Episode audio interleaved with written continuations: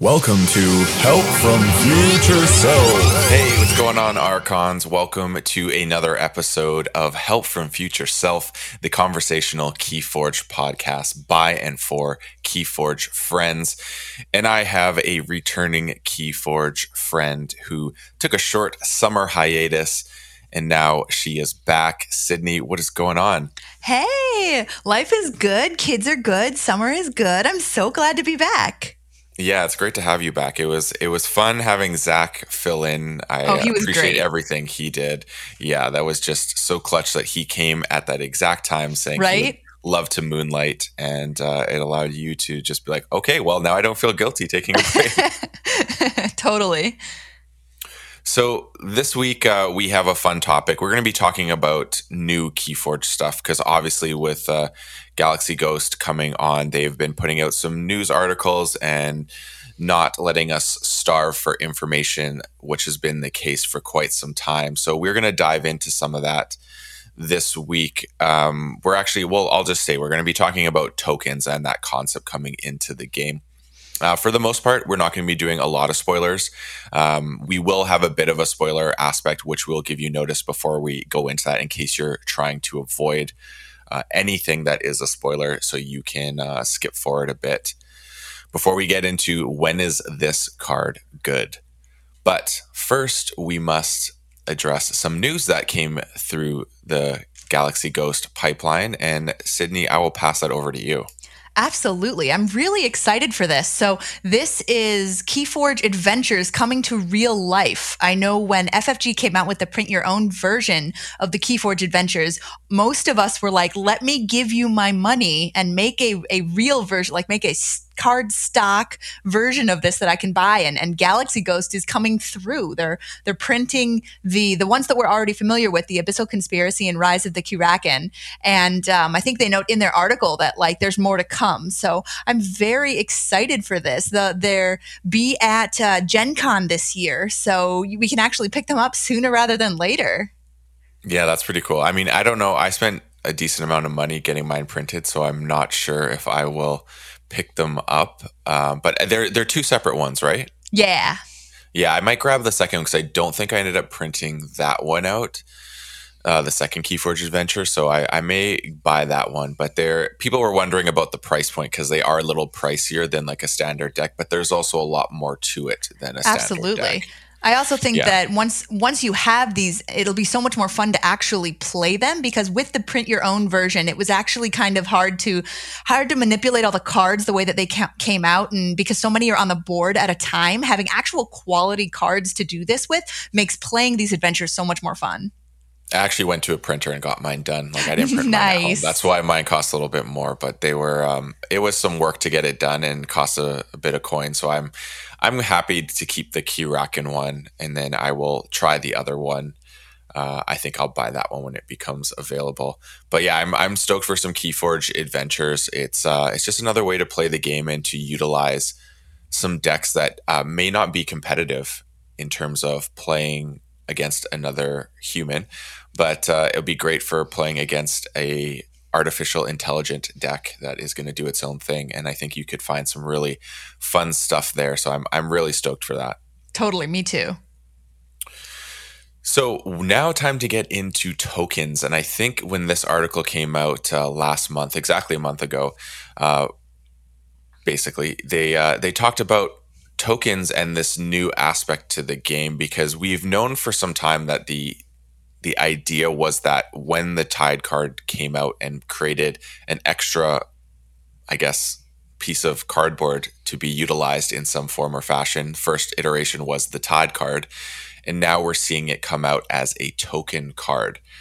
And it's quite interesting, I think, that this exists now. And I'm super stoked for it. I mean, I like the idea that this is being utilized in a different way. And if it's going to be done like this every set, it's kind of interesting where each set has a unique thing that exists.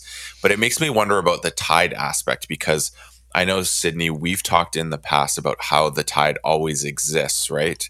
I was going to say that they they found a great, awesome, really cool way to use the 37th card because it was promised that there would always be a 37th mm-hmm. card. But in the actual full replacement of the tide, how does that how does that work? I guess any card that any deck that has the tide already in it can you can use the tide card from that deck for the game you're playing even if the other deck is from a different set but if two cards if two decks are from two sets that aren't in um the, the that don't have the tide card then yeah you must you got to come up with something else yeah, and, and I'm wondering if we'll get clarifications on the tide because I remember you said even if the tide doesn't exist, it's part of the game now. And now I'm wondering, is that still going to be true when Ghost Galaxy kind of, you know, they because they said they're going to be clarifying rules. That's true. Um, and I think that's a good idea because they're introducing a lot of spoilers that allow for our imaginations to run wild. But I wouldn't be surprised if they actually have a good backbone of the, the real solid rule set behind this. They're just not releasing the rule set with the spoilers. Yeah, so we'll I think we'll see how that all shakes out over time. But that's one thing I was just wondering with the addition of this this extra card in the form of tokens. And the first thing I that instantly jumped out to me about these tokens was that they have a more full art spectrum. Yeah, like that's a good point. text box is smaller, you see more art, and I love that. Oh my gosh, I didn't even notice. That's so cool and so true. And it's funny mm-hmm. that some of these, like, I'm looking at some of them now, like, there's one or two with larger text boxes because they have so much text, but they do stand out based on the the size of the text box for all the others. Yeah. So it's um it's it's pretty cool. So that's the one thing that I, I instantly noticed when looking at these and and like I said I'm I'm super stoked for this and for those of you who are not familiar with the the token idea Sydney are Spoiler you alert. do you want to well do you want to explain how the tokens work and Absolutely. So okay. in every deck so yeah spoiler alert in every deck your 37th card for the set of winds of exchange is going to be a procedurally generated token. And what that means is uh, once your three houses are procedurally generated, the 37th card picks one of the available token creatures from the set of houses that you have inside your deck already. And so there are, let's say, I think here four or five ish um, from Mars is the one that they spoil the most of. And so if Mars is one of the three houses in your deck, that 37th card is going to be one of the four or five creatures that are a token in Mars. And so that's going to be your 37th card. And then inside the deck, there will be cards that talk about tokens. And when they use the keyword token, what they're referencing is the card that is the 37th card. But the really cool thing is how these tokens come into play because these other cards that reference tokens will have you put a card from your 36 cards face down. So it is no longer the card that it originally was. It could be from the top of your deck, it could be from your hand, which actually really matters because you can thin your deck mm-hmm. if you get to choose, or you could hurt your deck if it's randomly um, p- taken from uh, the top of your deck, and it is now upside down in front of you. And then the 37th card is the reference card for what that creature can do. And so that that upside down card in front of you is now that creature. So that is how tokens are going to come into play in the game. Yeah, it's, I think that's so interesting. the The only thing rules clarification, hoping down the line is. Do you have to show your token or can you keep it hidden until the moment it becomes relevant? Ooh, interesting right? Because that could be like how good is the token? Because if you see, for example, well, I guess if yeah. they read your list, they'll probably know what token you have. But in sealed, I guess this would be more relevant. Sure. I feel like because just the precedent set of the tide being on the table at the beginning of the game, I wouldn't be surprised if your token is a card on the table at the beginning of the game, but I would love for it not to be. That would be kind of cool. You having to like see in your head or think in your head what kinds of tokens they could have based on their three houses, just like you would try and like think of what their card lineup would be based on their houses in a in a game of sealed. But yeah, that's interesting. Mm-hmm. And uh, the the other thing I thought was interesting, and it's more like a, a question I'm going to pose out there is: Will only the house that the token belongs to have cards that create tokens, or will your other houses potentially have the ability to have create token, and therefore you're able to use a strategy of putting a card onto the table of the house you want to call next potentially. Interesting. So you can basically have it set up and have it ready. And this is particularly relevant with Mars because Mars has a lot of cards if they're coming back that are like if it's ready Mars creatures, which means you could t- put a token on the battlefield that will be ready for your Mars turn and therefore set up those Mars cards that require a ready Mars creature, but you did it in your other house. That's what I'm curious about. That's really funny because I didn't even think that that wouldn't be an option. I think that like in my head how this is this is just conjecture, but how this yes. is built out is that cards new cards in this set, not returning cards, but new cards in this set, just some of them have the word token in them. Some of them interact with tokens and that any card can be procedurally put into a deck. So like all three houses would have cards and creatures that talk about tokens and then would just all equally interact with the randomly generated token no matter what house it's from so i, I didn't mm. actually even like conceive of the fact that the other houses might not be able to do that that's that's the one question i have and why don't we jump into some of the the known cards so this is going to be this next discussion is going to be straight up the most spoiler like you we're talking about very specific things here so this would be the time to skip forward maybe like 10 minutes or so. So let's first talk about the Blorb Hive. Oh, yeah. Because this is, I think, one of actually, it's the most interesting combination, I think, because it's the coolest concept. All, yeah, it's it's a Kichi. And and I feel it's relevant for what we just talked about in the sense that if what you're saying is true that every card there could be more than one card that creates um, tokens within the deck, that means you could start putting blorbs out and then yes. your hive starts going and then you could go or does a thing happen like we know has existed in the game where if blorb hive exists maybe you you don't get as many token cards you know what i mean like i'm wondering right. if there's going to be this op blorb hive deck which i can oh, see being be. a thing that that you have all these cards in different houses that create tokens so, and so you I'm can gonna, suddenly I'm going to read this yeah. text just so our listeners know what we're talking about okay. since we're already in spoiler land. So this is a an artifact called Blorb Hive. It's not a creature like you would think, but it says Omni, destroy a friendly creature. If you do, make two blorbs, which would be a token. The token is the blorb. Then, if you control 10 or more blorbs, destroy Blorb Hive and forge a key at no cost. So the the concept would be if if other cards could also put blorbs out there and then this blorb hive gets you enough to hit 10, then you can forge a key. Yeah, and and the cool thing is is that you need uh you need to get rid of you need to be purging the blorb hive because the blorb token itself says it's a one power creature that cannot reap but it has a destroy trigger that says return blorb hive from your discard pile to your hand so it's a one power creature so they're not exactly hard to deal with but you basically can keep recurring Blorb Hive over and over again and get it. And now this is one of those things where if Blorb Hive exists in your deck, you will automatically have the Blorb as your token. It's they said that there will be a few exceptions that have it where if you have a certain card, it will automatically determine the token you get. And this is one of them. And I think it's really interesting thinking if you can have, you know, other houses creating tokens and you can really go gangbusters with that. So, as OP as this could be, this could also be a rat situation because yes. in in the situation with the rats, you're doing damage to other creatures, so you basically are only going to have rats on your board. But this is is similar in that because Blorb is a token, what you're doing is you're destroying. I'm, I'm air quoting here. Uh, you're you're you're basically purging another card technically because it's upside down. You no longer have use of that other card. So you're making your do- your deck smaller and smaller and smaller. And then the also one of the things on Blorb Hive there there isn't yet known what the default of creating a token is because the Blorb Hive doesn't say from your hand or from the top of your deck.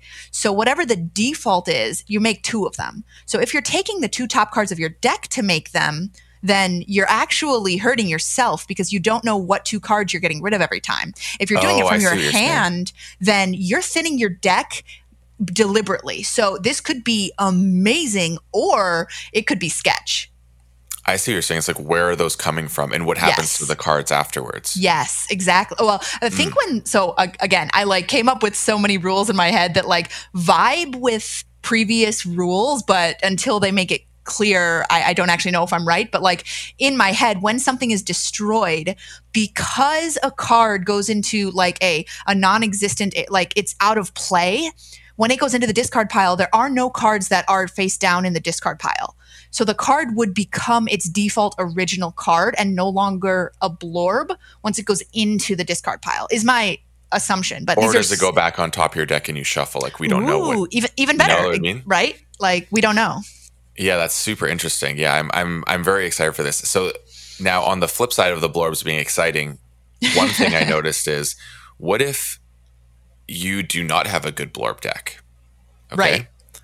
And so if you create tokens anyway that are blorbs and you get the blorb hive in your discard, suddenly you can destroy a blorb, make it go back to their hand, and now it's just an extra card clogging their hand, which could reduce their draw next turn.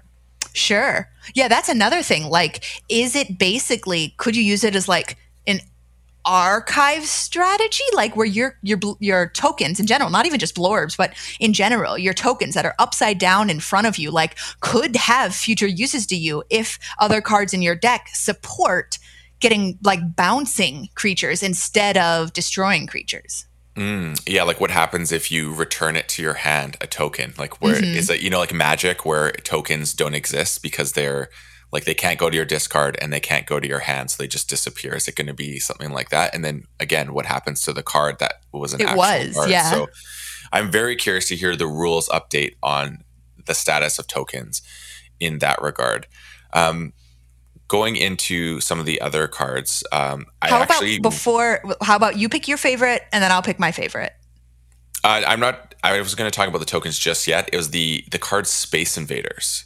ooh okay yeah So it's a- totally So here's another spoiler. It's it's a action card in Mars that says reveal any number of creatures from your hand and put each creature revealed this way into play face down as a token creature. Like, okay, so you could literally be in Mars, and if you have your other two houses creatures and you really want to cycle, what an amazing cycle card! And I think it's super relevant that this exists with the omission of logos in the game now. This is helping create that sort of cycle sort of aspect. But again we still need to figure out what happens to those cards once they are destroyed as tokens. Do they go back to your hand? Do they go to your like i mean there's there's so many i feel like setups and games games uh gaming sort of aspects you could take advantage of depending on whether it goes to your discard or to your hanks. i mean you could set up a really fat turn coming up by wiping your own board and getting to draw maybe so and i this feel would like there's make some oh this would make us an amazing support house if space invaders were allowed to be in a deck where the token was a different house because let's Yeah. say like your mars house is your support house you take all of your mars creatures in that instance and you put them upside down in front of you and then your hand is clear of the house you just called and you uh, start the your next turn with all of these creatures in a different house Yep, exactly. There's there's so many interesting decisions I think that can be made from stuff like this. But let's go over to talking about favorite ones that are coming out. So you go first, Sydney. Oh, you I, tell me I have what's your a favorite. clear favorite, and it's not just because I'm an accountant, but uh, the the merchant is my favorite. And oh, wait for it! I absolutely know what the name of that house is. Um, what's what's the new house? Ah, there you go. Okay, thank you, Equidon. Uh, so yeah, the merchant is an Equidon token, and I mean, I appreciated the art, but since you like made me aware of the fact that the art is more present, like it makes it even cooler. But it is- it's just a picture of one of the Equidon creatures and uh, looks absolutely regal. But the it's he's a simple merchant and one power action, steal one amber, destroy merchant. So for me, that gets my mind going with like if you're cycling these tokens, like the, your token is a different card. And so let's say you have an out there, you have a token out there, he's destroyed because you've just stolen one, then like what happens to the card? And Yeah. so I'm, I'm just really excited for the possibilities. Yeah, I think that's going to be knowing what happens to that card. I think is is such a question mark right now that could really influence some amazing strategies. And I think no matter what the decision is, whether it goes to discard or to your hand, it's going to create some very interesting possibilities within the game. So I'm very excited for that. Mm-hmm. What about you? So I'm I'm going to obviously talk about no surprises here, Star Alliance. yep. um, and uh, I love that it's called Explorer, and it has a reapability of look at the top card of your deck, and then you may discard it. Like that's such a great flavor aspect. Like it's called Explorer, so you're getting to explore your deck basically, and then you decide whether you want to keep it or not or discard it. And again, I mean, that feels like a very Star Alliance thing, but at the same time, seeing ways we get to utilize cycling and getting efficiency through your deck is something we're obviously wondering how that's going to be more present because of the lack of logos. And I think this is something showing that direction also, if you have a lot of things in a deck, a lot of cards in a deck that allow you to make more tokens, you may want to discard a good card if the next token is coming from the top of your deck. Right. Yes, depending on how those, you know, those work or if if it's what if we find out that it goes back to your hand, then it's a way you could even destroy and get in your hand right away and play it if it's of the same yeah. house. Like there's there's so many possibilities until we figure out what happens to those token cards. Oh, I'm so stoked. Oh, I'm so yeah, excited. It's going to be great. Let's do one more each. So what's uh what's your next one you want to do? Okay, so I have to go unfathomable. This is a priest and two power action exhaust an enemy creature and i just feel like that is in such the flavor of unfathomable and it does slow down the game a little bit but if you have a lot of those creatures out it's a really good board control because if tokens mm-hmm. are your strategy in whatever deck you have priest is your token it's a really good way of having a lot of two power creatures out there that are really good yeah, totally. I mean, I've come to really appreciate the unfathomable disruption in exhaust. I think at first it seemed a little more vanilla compared to what Dis did, but now that I've gotten to play with a lot, and when you get that really synergistic exhaust deck, it is it is so disruptive and so annoying. Like it shut down. Just, yep. Yeah, it's it's a it's much greater than I originally thought. So I appreciate that. For mine, I'm going to go into Mars and choose the Martian Scientist, which is a one power creature that has an Omni ability that says reveal a Mars card from your hand and archive it. Again, seeing how Amazing. Logos is being done. And this is basically what is it called? Incubation chamber, but in a creature form. Because it's Omni, every turn you can do it and you can just store that Mars for a really great turn. So I'm I'm a big fan of that one. I think that's pretty cool. I also like that most of these are, are coming out at one or two power. So they're not making these tokens incredibly overpowered. Like a, a small ish board wipe or something that can do a little bit of damage to a lot of things would would really just shut down a token deck. Yeah, it's true. And so we'll have to see how the ping damage represents. I mean, going against mass mutation, they're going to be particularly vulnerable just because mm-hmm. of there's so much ping damage. Good point. But I, I agree. I think it's uh it's it's well thought out and it feels pretty balanced. So I'm I'm very excited to see tokens in the wild. It's going to definitely make me get a lot of uh, merchant or winds of exchange displays to get what to start with and see what's what because oh, that's oh, always the best part. Totally. All right, now let's move on to the next segment in the series that we've been doing that Zach kindly introduced, and it's when is this card good? And Cindy, why don't you tell us the card that you chose this week? So this is pretty thematic uh, with uh, what I was just talking about, but this card is a Saurian card, and it's the ISS Indominus. It's an artifact. It's from Dark Tidings. Um, it's an artifact that reads Action Exhaust up to five friendly Saurian creatures. For each creature exhausted this way, deal a damage to each enemy creature. So, speaking of ping damage, this is something that can, in fact, do a lot of ping damage, but it really balances out the fact that, like, why is it better to exhaust them to do a damage each rather than just fight with them. So there, there's a lot mm-hmm. of of things to think about when you have this artifact out. I would agree. I I think that on the surface, the most obvious usage of this card of when it's good is when you're trying to do board control. That's like mm-hmm. the most basic. Like, there's no way you're not reading the card this way. So we're trying to now figure out how else can you utilize this to maximum effect. So when you have a lot of tokens on the opposite side of the board and you don't want to hurt your own creatures because fighting obviously does damage back. This would be a great way to do a lot of ping damage to a handful of creatures, but five friendly Saurian creatures, so max doing five damage to your opponent if you is the max ability of this card. And once you get to five, you are taking down some hefty creatures. So I think that is actually a good way to address some some threats on the other side of the board, especially if they're behind taunt or uh, even.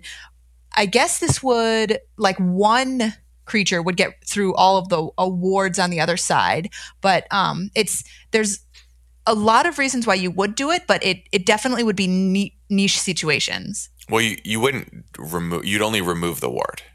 Right. So like, but you, if you did that. all five, yeah, it wouldn't be worth it to do all five. So like, if you exhausted one of your Saurian creatures, you could get rid of a ward on every single opponent's creature. Yeah. Like for example, um, if you had one of the the cards, the Forge Compiler, that that after your opponent forges a key, you ward all your creatures. This would be a way of getting around that aspect. Now, one thing to note if you do have the five friendly Saurian creatures and you can go to that height, that also means that you're choosing to not gain five Ember that turn potentially. And totally is that true. a worthwhile trade? So you must be in a dire straits. yeah. You're choosing that, I think, in that instance. Uh, one thing that I had was that uh, I think it can be a great tool for if you have cards that exalt enemy creatures then you can have a way of popping them afterwards. So in that case, if you can do enough exalting and create a pinata over there, it may be worthwhile instead of reaping to then exhaust them because you know you're going to get an equivalent, if not more, ember and do some board control at the same time. That's a great idea. That's so, totally true, especially if you have a whole hand of Saurian cards that that end up doing that. Yeah. Yeah, there's like uh, Fiscus Felix, which you play if the tide is high, you exalt an enemy creature. And then there's a bunch of obviously other cards that have always existed that put Ember on creatures. You can move Ember from your creatures to other creatures, like things like that. There's just so many ways you can uh, really utilize that sort of uh, aspect of the card in the game.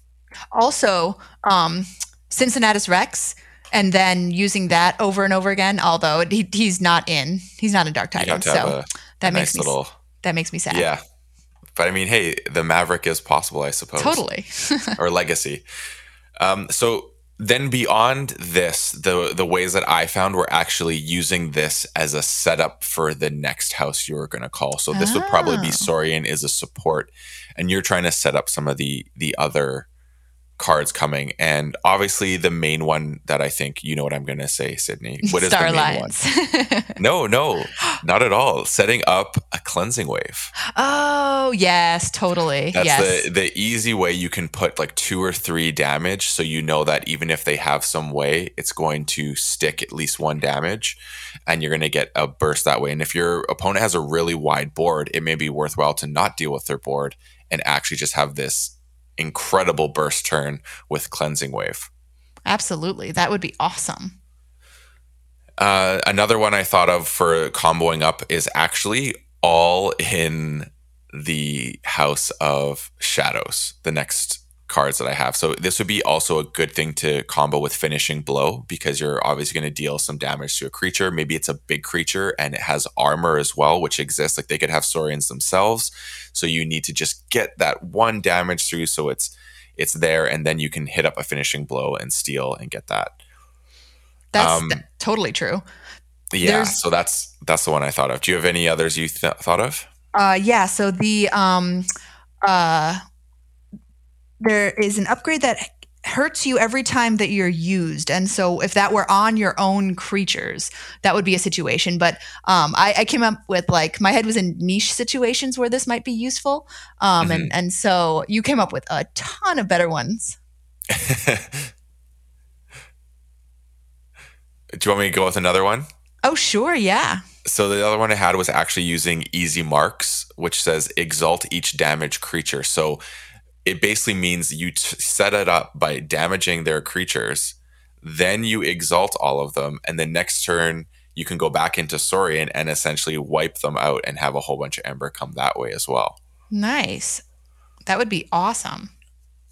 And then, of course, lastly is Kerwallop, which does the. It's kind of like cleansing wave, but you, the creatures have to be destroyed, and it's doing an extra one damage. So if you can get a whole bunch of creatures up to almost being destroyed, and then having a Kerwallop finish them off to get a whole burst that way, and do some board control at the same time, uh, I think it would be a, a pretty fun little combo there. Now you're making me even more excited to use this card because I, I came across it and was not actually like it made me think that there would only be niche situations where this would be something where it would be worth playing. But now I actually I'm, I'm armed with so many more. Yeah, it's it seems like a combo card, which is something I noticed when Zach and I were going through this. There's there's cards that are great upon the surface, how you use them right away, and then there's ones where they you're thinking about using it to set up in combo with other cards. Mm. And it's it's kind of an interesting like I never really thought about utilizing cards in that way and this is basically sometimes requires it's a two turn sort of aspect. So the first turn you're setting up, the second turn you're comboing out. So obviously a lot of moving pieces need to come in to play and be together at the same time for us to work. But again, when is this card good? And these would be the instances when it would be really good. Cool. Do you have anything else to add for this card, Sydney? No, I think I think you you knocked it out of the park. okay. Um, yeah, this was an interesting one. When you first suggested it, I was like, I don't know if I even want to do this one because I'm not sure. But I was like, okay, the fact that I'm this unsure means that I should take a look and figure it out. And so it was it was a fun one.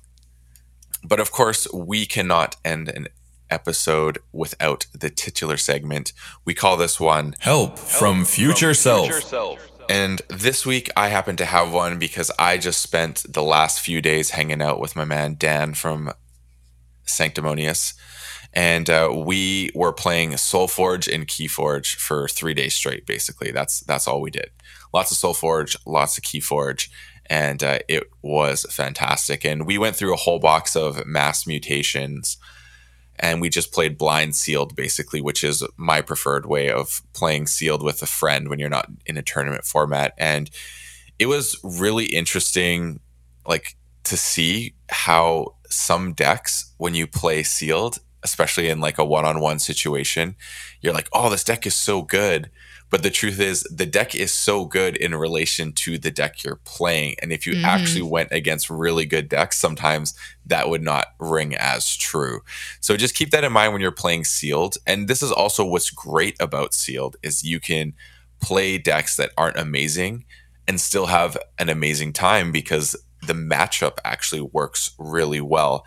And I feel like mass mutations for the most part is is quite a balanced set in that regard. Like there's I feel like there's not a lot of blowouts that happen in mass mutations to a degree. You get a nice sealed environment where everything feels kind of on a level playing field. So I learned that in sealed it's a great way to get to utilize different decks of different power levels and have a fantastic gaming experience within the realm of Keyforge.